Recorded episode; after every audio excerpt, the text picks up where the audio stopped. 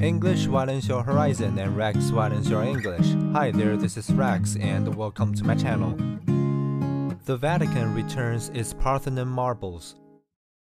On Friday, the Acropolis Museum in Athens will celebrate the return to Greece's capital of three fragments of marble sculpture, originally from the Parthenon Temple. The objects, heads of a boy, a horse, and a man, are around 2,500 years old and were acquired by the Vatican in the early 19th century.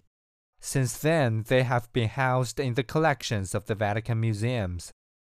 Pope Francis decided to hand back the pieces to Archbishop Ieronymos II, head of the Greek Orthodox Church, to underline his personal commitment to unity between Christian denominations.